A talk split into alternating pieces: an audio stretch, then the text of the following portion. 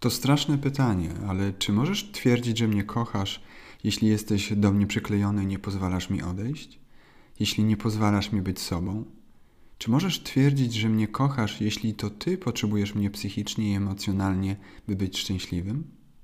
Antony de Mello. Ten cytat oddaje charakter współczesnych relacji, małżeństw, związków, relacji rodzinnych i tym podobnych. Jesteśmy niesamodzielni i uzależnieni od drugiego człowieka. Jest dla nas warunkiem szczęścia. Można powiedzieć, że potrzebujemy się wzajemnie posiadać. Widać to w sposobie opisywania naszych relacji. Mówi się na przykład: Mam dzieci, mam męża, żonę, to moja kobieta i tym podobne. To są oczywiście pewne skróty myślowe opisujące określoną rodzinną sytuację, ale one wszystkie trafnie oddają nasze mentalne i emocjonalne nastawienie. Ponieważ wszyscy będący w relacjach mają przeświadczenie o posiadaniu drugiego człowieka, o tym, że do nas należy.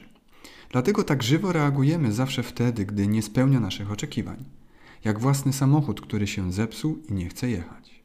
Wszystko zaczyna się w domu rodzinnym. Nasza potrzeba zależności w życiu dorosłym wynika z faktu, że rodzice nie pozwolili nam odejść i się emocjonalnie usamodzielnić. Z prostej przyczyny. Oni sami nie są samodzielni. Dlatego w stosunkach rodzinnych wszyscy się tak bardzo potrzebują. Są przesadnie do siebie przywiązani. Rodzice opiekujący się dziećmi nie potrafią ograniczać swojej opiekuńczości i kontroli, by uczyć swoje dzieci niezależności.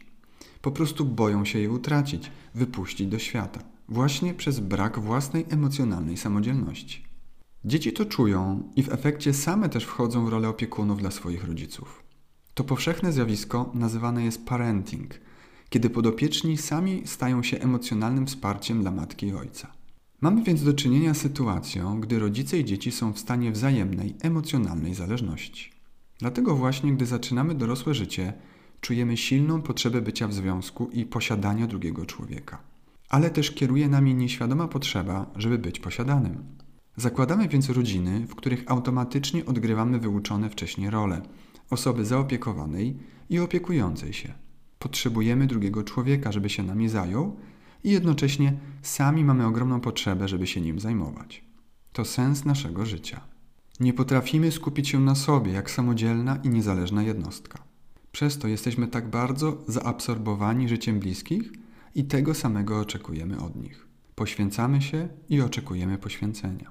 Dlatego wchodząc w związek jeszcze bardziej go zacieśniamy. Przez małżeńską przysięgę, przez wspólny majątek, kredyty i oczywiście dzieci. W ten sposób wzmacniamy stan wzajemnej zależności.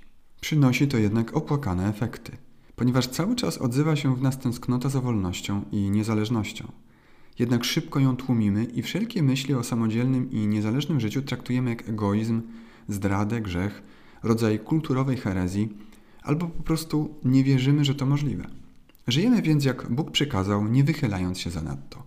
Rezygnujemy z wolności na rzecz bezpieczeństwa, dobrego wizerunku i świętego spokoju. Jednak w ten sposób wyrzekamy się części siebie, poświęcamy dla rodziny, jednocześnie w skrytości obwiniając za to rodziców, partnera, dzieci i cały kulturowy system. W efekcie nasze związki i bliskie relacje nie mogą być do końca prawdziwe i spełnione.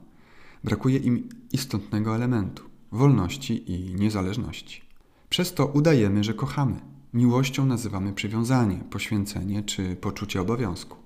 Ostatecznie wpadamy w życiową rutynę, wyzbyci pasji, namiętności i radości.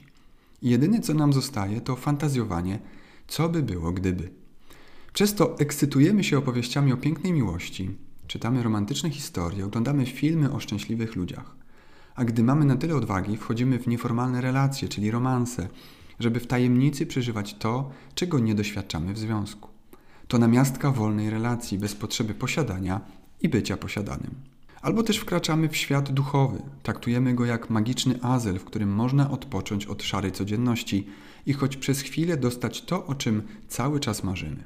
I na tym zwykle kończy się nasza aktywność. Nie stać nas na nic więcej. Poprzestajemy na fantazjowaniu o lepszym życiu i udajemy, że jest ok. Myślimy sobie, tak już musi być.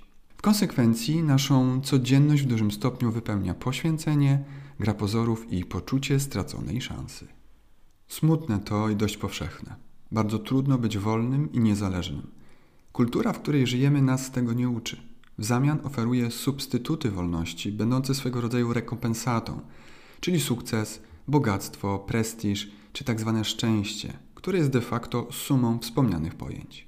To jednak tylko świecidełka, łakocie, które mogą jedynie na chwilę zagłuszyć potrzeby wolności. Dlatego cały czas czujemy emocjonalny i mentalny głód, nieudolnie kombinując, jak go w końcu zaspokoić. Dziękuję.